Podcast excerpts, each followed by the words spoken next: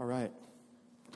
Well, hey, go ahead and grab your Bibles or your devices. We use the ESV version here if you're new and you want to go to Matthew chapter 7. We're finishing up. This is our final week in our Sermon on the Mount series. This is week 13. Um, gosh, and I, I, I, I want to give Liz Klingler some props because this was all her. This was all her design that she kind of set up for us 13 weeks ago on the stage. And she's getting ready to transition to a, a, a new design. We're going to be starting Advent next Sunday. We're really excited about that. But I want to give it up for Liz Klingler because, man, She's kind of our artist in residence, and she does all this amazing work. And we care about every aspect of the things that we do in this church. And that's one of the things that she does, and she does it well. And we're just really excited. So thanks, Liz. You are the bomb. Let me officially tell you that from the front here. Well, while you're getting to Matthew 7, boy, last week was a heavy passage, wasn't it? I mean, there was no screwing around with last week. There was no screwing around with that. It felt like Mockingjay Part 2 out of the Hunger Games, didn't it, man? There's just destruction everywhere after last week. I mean, Jesus just comes in and he reformats everything. Everything's crumbling down after last week. He gets us to that darkest place before the dawn, doesn't he? That's what he's doing at the end of his sermon here. He's being really clear about what's at stake here. And the big idea this morning is simply this those who hear God's word and obey it will not fall in the end. Those who hear God's word and obey it will not fall in the end. That's the big idea. That's the big idea. That's the anchor for us this morning in this parable out of Matthew that we're going to be reading from. You know, I don't know that anybody that I've ever met likes confrontation. I don't like confrontation. Anybody short of a drill sergeant doesn't really derive any pleasure from confrontation, do we? It's just not really a part of, of who we are and what we are drawn towards. Here's what's interesting when the disciples followed Jesus up that mountain, man, they were confronted. Jesus confronted them with his words. And it wasn't only confrontation, it wasn't just confrontation. Jesus goes all the way to full blown intervention, doesn't he? That's what Jesus is doing in this sermon. He says, Here's what's wrong, and here I am.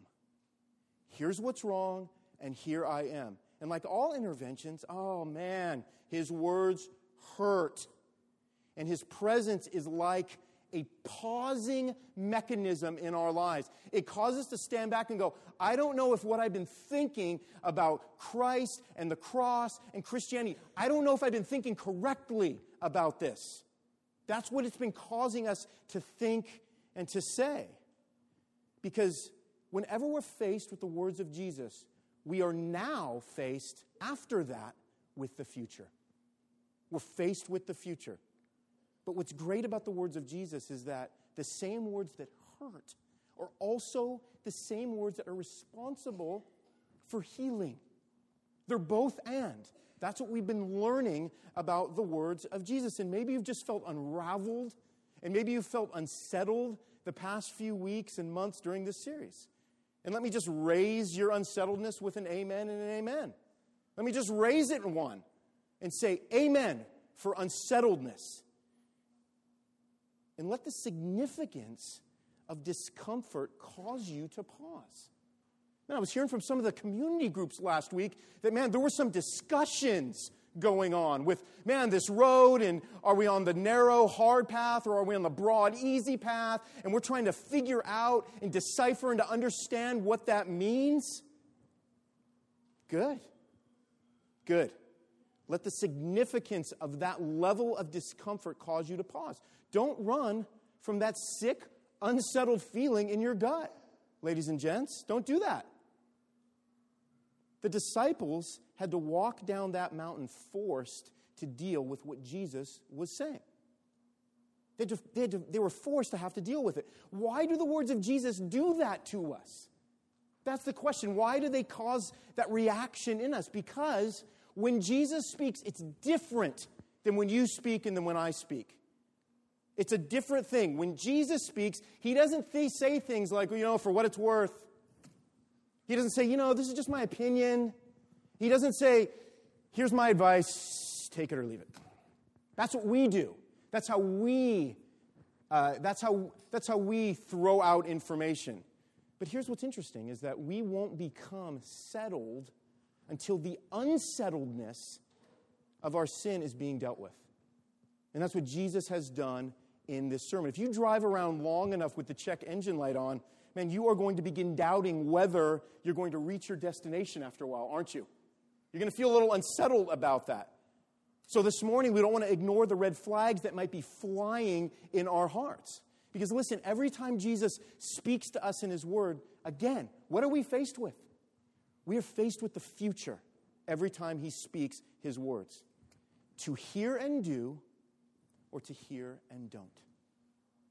That's what we're faced with when we hear the words of Jesus to hear and do, or to hear and don't. Trade it out, follow a different path, go a different way, follow your heart. That's what we're faced with. To hear and do means we're on a hard, narrow path, like we talked about last week. That hard and that narrow and that brutal path that leads to life. But to hear and don't means to choose the wide, the easy, the breezy, the broad path that Jesus tells us leads to death. Now, look, I'm not the brightest guy in this warehouse. You guys should all know that by now. But I get that. I get the meaning of that, right? So this morning will be that simple and profound, okay? Hear and do, or hear and don't. That's what it is. So, my first ever community group leader was this super funny, super sarcastic dude from Kenya named Kimani here, And I'm st- I still don't even know if I'm pronouncing that right. I've known him, you know, 12 years now.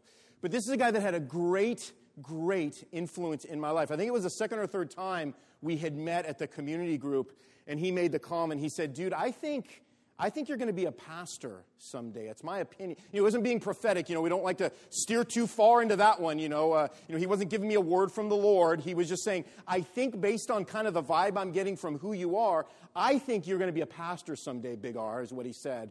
To which I replied, a what? you know, as, as Kimani was sitting there with that, I was, had that dumbfounded look on my face. But every week after we got to the end of our discussion, this is what Kimani would do, and this is what stuck with me as I became a student of the Word. He would ask this question. He would say, So what? He would say, So what? He would say, Why does this matter? All these things we've been studying. He said, What does this mean for us? What good are these words? He would say. He was asking the question we will ask when we're confronted with God's word. And what this does is it falls in line with one of the lines I hurled at you guys in the beginning was this that Jesus is not saying all of this. Uh, J- Jesus is not saying this is how you live to be saved. He's not saying all this so that you can just get to work and earn your salvation. He's saying, no, no, no, no, no. This is how saved people live. We're on the other end of this spectrum now. You've been saved by the blood of Christ all of these instructions, all these commandments I'm giving you. This is how saved people now live. And the reason why it's important for us to distinguish this point is because we have a default setting, man. All of you have this default setting. I have this default setting, and it's this setting that believes working harder is what works. Roll up your sleeves, hit the pavement, earn your keep, affirm your identity, man. Thump your chest as the hardworking guy or gal. Jesus literally says, wrongo.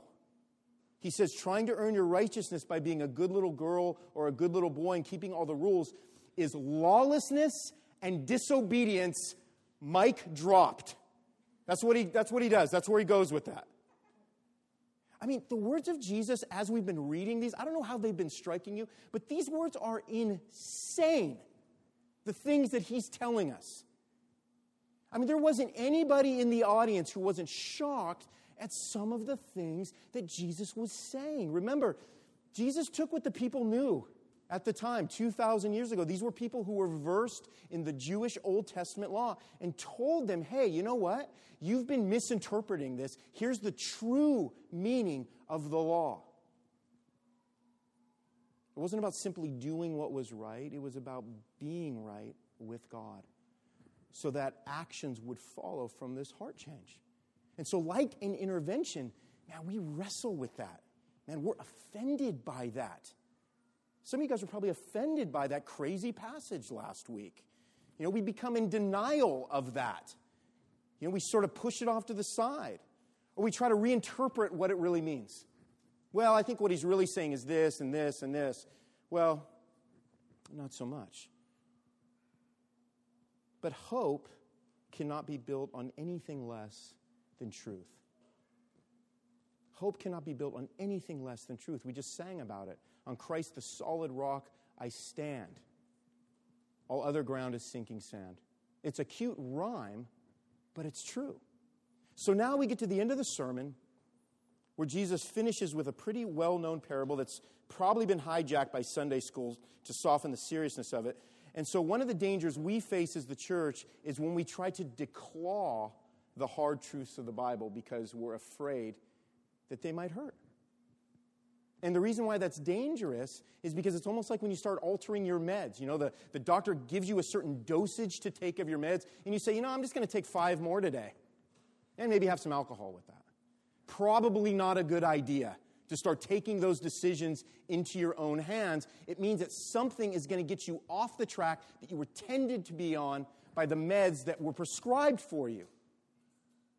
Now, you can only go so far with that analogy with what we're talking about. But Jesus is wanting us to understand the truth in exactly the way that he is communicating it to us. Amen? So this morning we're going to hear a description of the ruin that awaits those who don't put the words of Jesus into practice. For those who are getting to walk down the mountain and say, Yeah, that was good. So what are we doing for lunch? Right? Martin Luther said this the doctrine is good and a precious thing, but it is not being preached for the sake of being heard. It's being preached for the sake of action and its application to life. So let me encourage and plead with you for number one, uh, you know, suffering through the longest intro of any sermon you've ever sat through, and number two, to not treat these last 13 weeks like the way I treat the dentist when he tells me to start flossing. Look, I believe, I believe it will prevent cavities and tooth decay. But when I leave that office, I have absolutely no intention of actually following through. Zero. Zero. Like all of you. The people that walked down the mountain were not meant to be the same. It was not meant that the words of Jesus would not change them. Me read you this quote by Tim Keller. He says, It's impossible to meet the real Jesus and leave indifferent. It's impossible because his words have power for us. So I gave you a lot, but let's keep some of those things in mind. I wanted to set this up a little bit longer so we can dive into the text and have some context for it. So let's pick up the end of our time in the Sermon on the Mount in verse 24, Matthew 7. It says this. Everyone then who hears these words of mine and does them will be like a wise man who built his house on the rock. And the rain fell, and the floods came, and the winds blew and beat on that house. But it didn't fall because it had been founded on the rock. And everyone who hears these words of mine and does not do them will be like a foolish man who built his house on the sand. And the rain fell, and the floods came, and the winds blew and beat against the house, and it fell, and great was the fall of it. So, as we unpack this parable, what we want to do is we want to think of two general contractors, all right, who both knew how to construct homes. Right? So these are two guys. They have blueprints drawn up. They have them approved. They hire a crew. They lay down a slab. They do the framing. They put in the electrical, the drywall, the flooring, paint it. Boom. The house is up. It's ready to go. I know I skipped like 400 steps for all you construction guys out there that are like already angry at me. But um, that's what they did. Two guys that had the blueprints. They built the house. They knew how to build the house. Jesus never calls into question here the ability of each of the men in what they had as home builders. That's not what Jesus is calling into question. They both had the knowledge and the skill required to complete the home building process. All right? He doesn't go after that. We can assume that these were homes that were structurally sound. All right? The other thing that we learn is that they both chose the same neighborhood because when the weather goes south for them, they're both caught in the same storm. The distinction that Jesus is making here is not location, but it's foundation.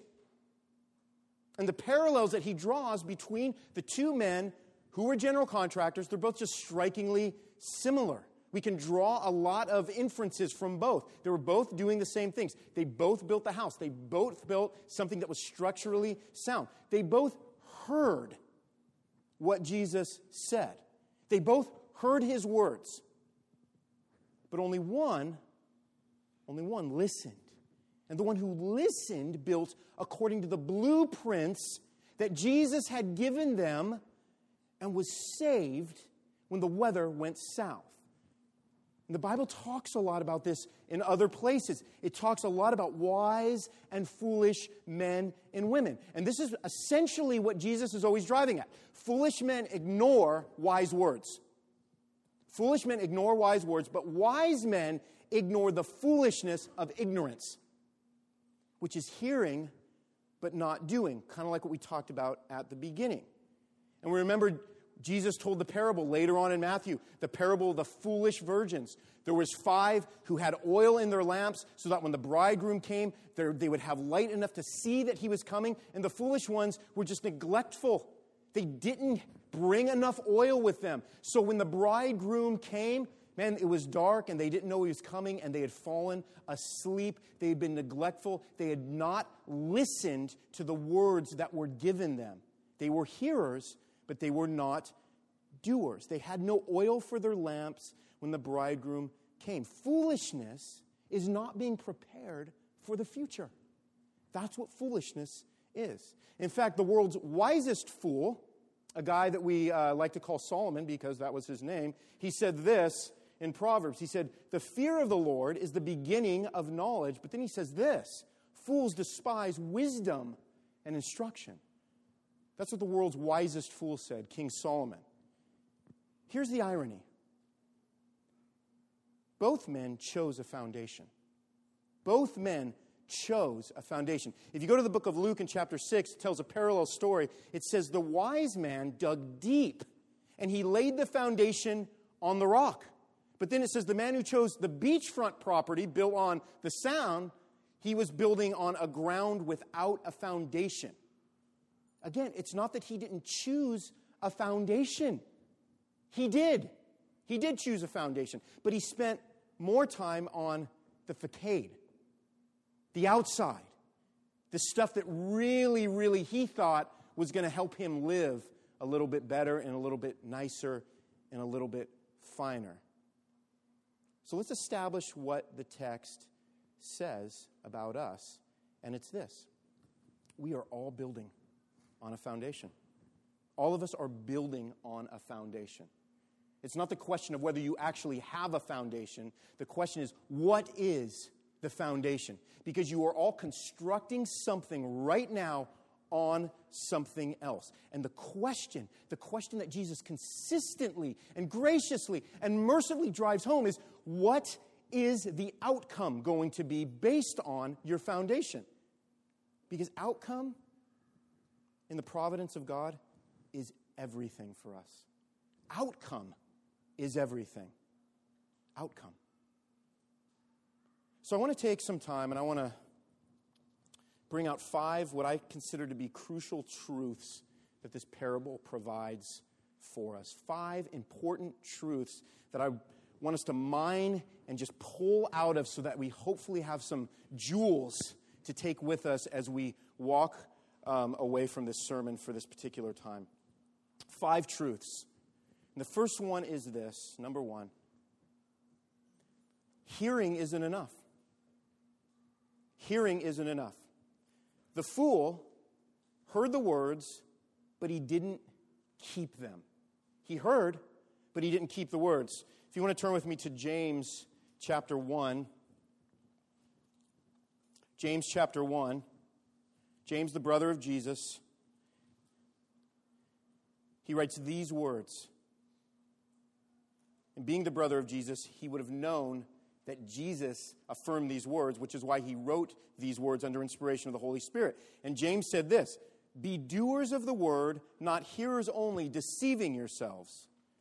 For if anyone is a hearer of the word and not a doer, he's like a man who looks intently at his natural face in a mirror. So, this is a guy that looks at his face in the mirror. He knows what he looks like, right? It's a good mirror. He gets a clear view and a picture of what he looks like. Verse 24 For he looks at himself and he goes away and at once forgets what he was like. I mean, I'd, I'd like to forget what I look like half the time, but the trouble is when I look in a mirror and I'm just kind of doing that thing like, oh boy, you have the whole day in front of you with that mug, um, I tend to remember what I look like when I head out the door. For he looks at himself and goes away and at once forgets what he is like. And then it says in verse 25, But the one who looks into the perfect law, the law of liberty, and perseveres, being no hearer who forgets, but a doer who acts, he will be blessed in his doing. So we're talking about a doer that acts because hearing isn't enough. Being in church is not the same thing as being the church. And living out your identity as someone who is becoming more like Jesus. Again, Jesus was not defining these dudes as house builders. He gives them the identity as either hearers or doers. You hear and do, or you hear and you don't.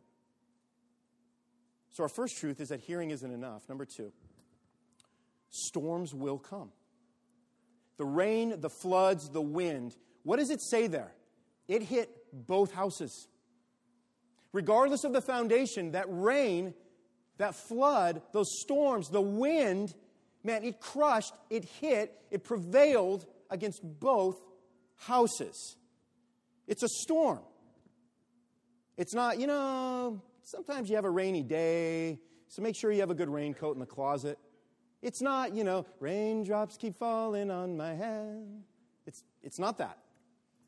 He's saying, dude, there is a rain of judgment coming down on you in the end. These are destructive floods that will drown and immerse you. These are winds that will beat against you so hard that there will be nothing in you even remotely strong enough to withstand. He's talking about the ultimate outcome for our lives if our foundation is built on anything less. Does your life feel that way now for some of you? Maybe your life already feels that way. It feels like, man, I got a storm that is just beating against my life. Well, maybe God is warning you about a future that you won't be able to write off as just being a hard season in the end. Maybe it's a warning for a future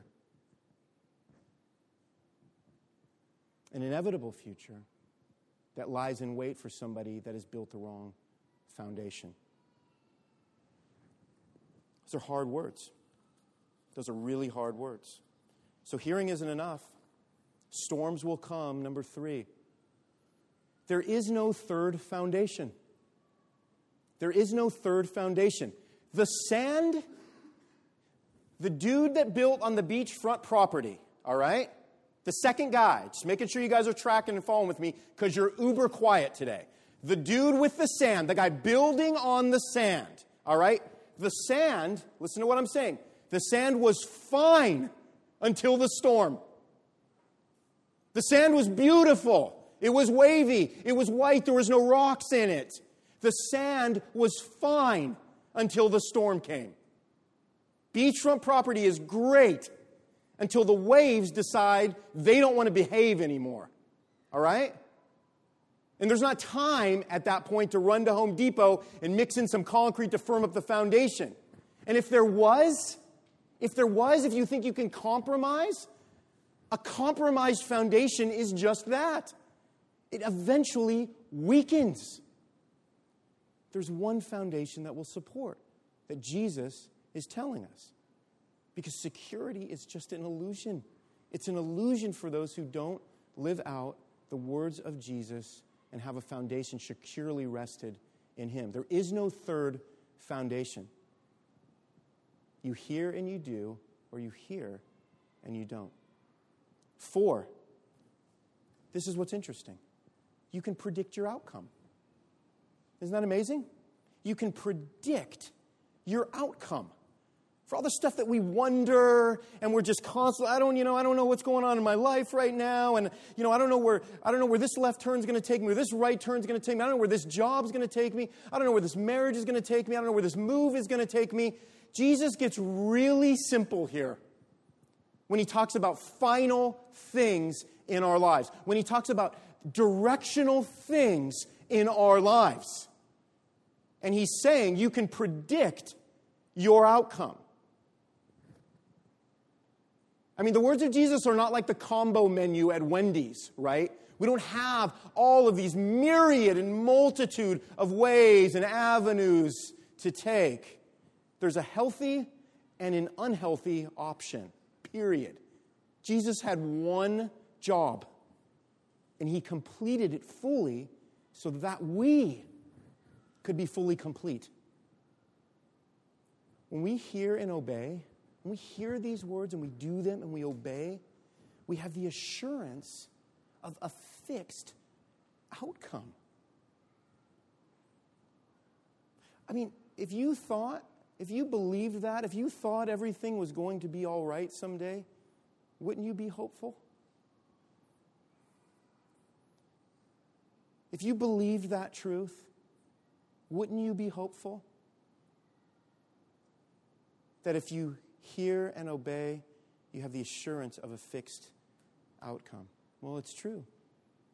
That's what Jesus says. But we're forgetful, aren't we?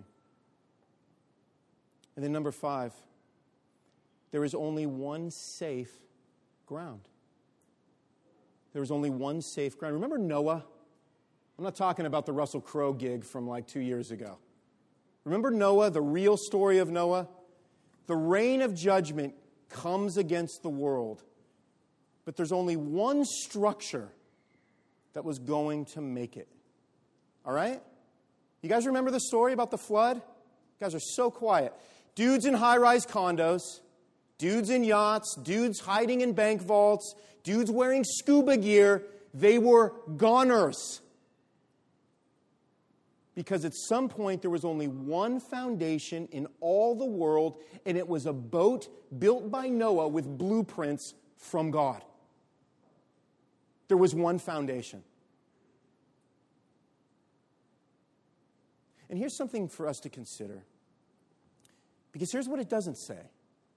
When we think about safe ground and we think about storms and we think about things coming at us, it doesn't say the house didn't suffer any damage, does it?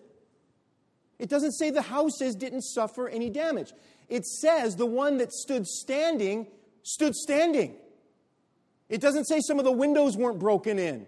It doesn't say that some of the siding didn't peel off. That's not what it says. It said the structure was unmoved because the foundation made it immovable. There's only one safe ground for us. The question is are you on that safe ground? We get a warning from Paul in 1 Corinthians. He says, If you think you are standing, if you think you're standing, watch that you don't fall. And so Jesus just leaves it here for us. He gives us two contrasts, he gives us two examples. It's not a cliffhanger, he distills it all down. And what we're given in the written word, that's all he said. That's the end of what he said in his sermon. And then we pick up in verse 28, and it says this And when Jesus finished these sayings, the crowds were astonished at his teaching. For he was teaching them as one who had authority and not as their scribes. So, what's happening here is Jesus wasn't teaching on tradition or from tradition, but from Scripture and from tradition, but with his own authority. Jesus, all through his sermon, says, I said this. It's been said, and then he says, But I say.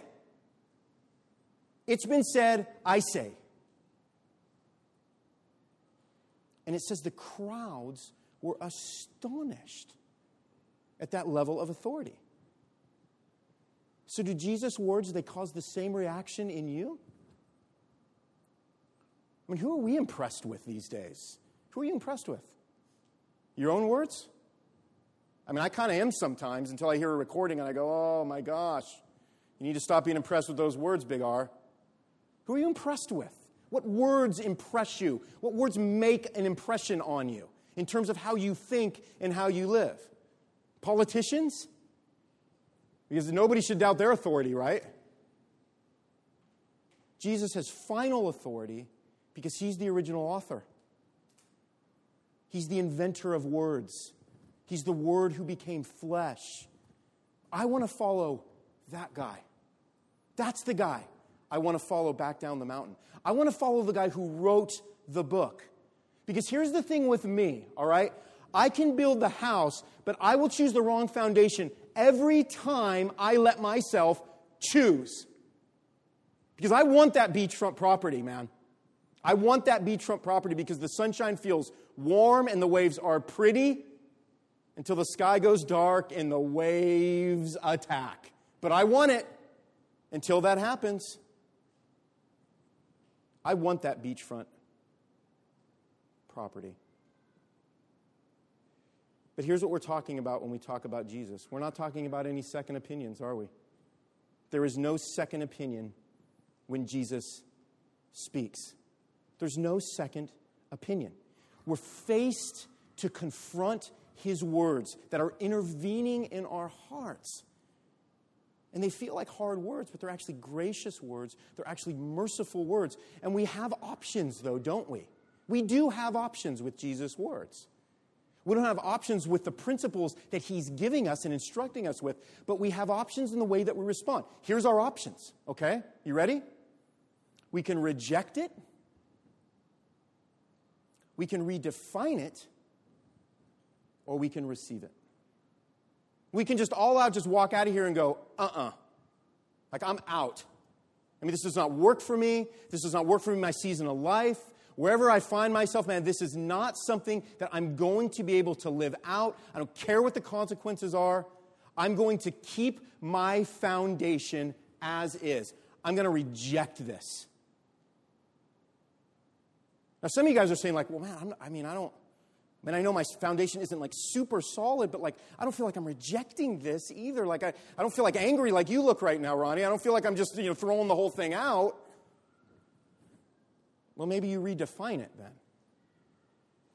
Maybe you walk away and you take the words and you go, you know, I think I can, you know, I got some sand, but then, you know, I can sort of bring some bricks and I can bring some mortar over here and I can, like, I can create a, you know, I don't, I don't have to go all the way over to the rocky foundation, do I? That's insanity. What are you asking me to do, Jesus? You know, I want to work with what I have here, right? I mean, I got a wheelhouse. I got to work in my wheelhouse. So you redefine it. And you still have a sandy foundation. And then there are those who receive it, who say, Lord, I know, I know I have a shaky and a sandy foundation. I know when I hear your words, I more often don't do them than do them. I know that the first response in my heart is not obedience. I see that, and you know, Lord, I want that to change because that crushes me. That crushes me. And those are the people who hear and do, as opposed to those who hear and reject and redefine. So there's three ways, but there's still only two. But that middle one, that redefining thing, oh man, that's us, isn't it? That's us. Because we're people that are going to get real cocky about saying we don't reject things. Yeah, well, you redefine things.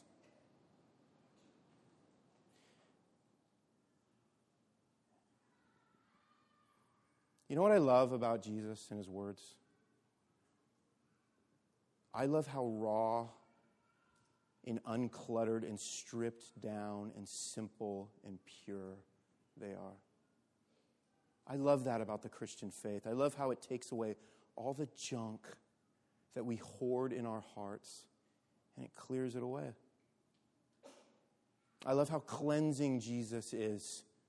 I love how the cross, it just cuts to the heart.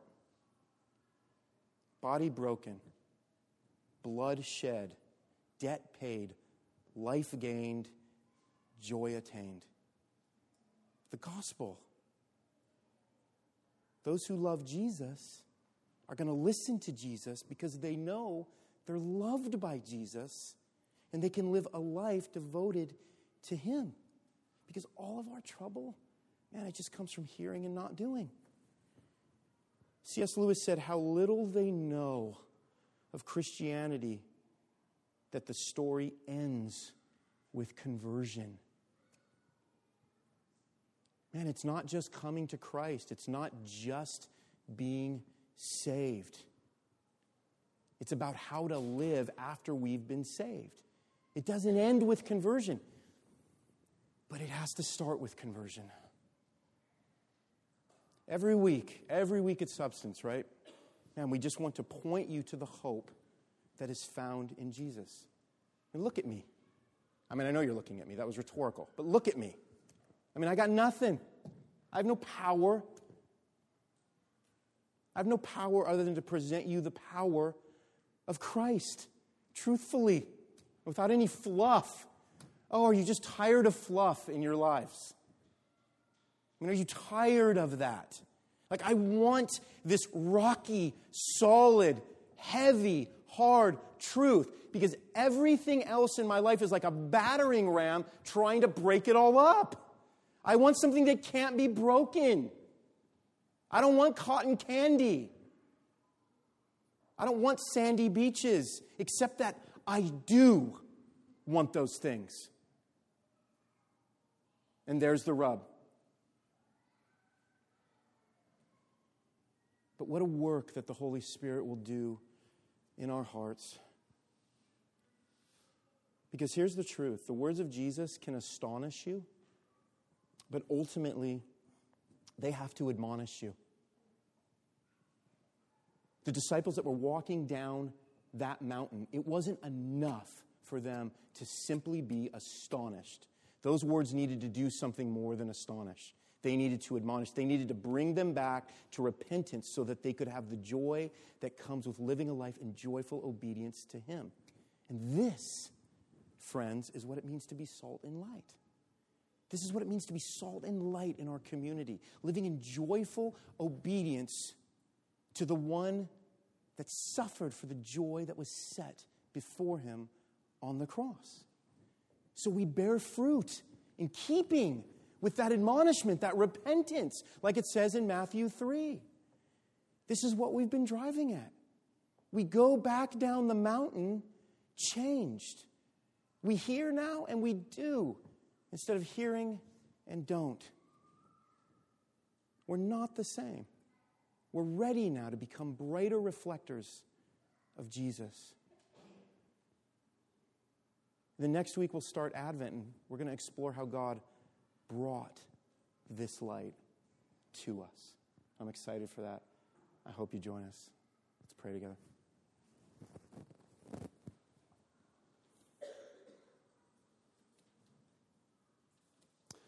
Lord, we oftentimes complicate things because of our disobedience. And we receive very direct, very plain, very sharp, but loving words from you and we start reconstructing them in our minds and in our hearts. Our first inclination is to take what you say and start editing. But you've given us very clear, very gracious, and merciful instruction here. Lord, we want to be like the wise man who built his house on the sure foundation, who dug deep until he found that foundation because we know that things are going to come in this life of which we have no power and no control over. And Lord, we also know that the only way we're not going to fall in this life and in the next one is by having you, Christ, as our solid foundation. Lord, I pray that we wouldn't reject this I pray that we would do serious, serious reflection on what you've spoken to us this morning. Lord, I pray that you would soften our hearts so that we could build our foundations on that solid rock of Christ. Lord, so many times we, we discount your words. We sit under your teaching and we walk away letting our minds snap back to things that don't produce life in us. Lord, make us mindful of that. Help us to come to you, taking stock of those areas and places in our lives of which we need to repent. Because, Lord, you've given us the joy of the Lord as the ultimate source of strength in our life. Lord, show us that so that we can live that truth out, so that we can be salt and light in this community, Lord, so that people would see us, they would hear from us, and they would become hearers and doers. In the same way that you have changed us, brought us so clearly from death to life. So we rejoice in that. We thank you for it. And we pray that you would make it ever truer in our lives as we walk out today. And we pray this all in Jesus' name, and all God's people said, Amen.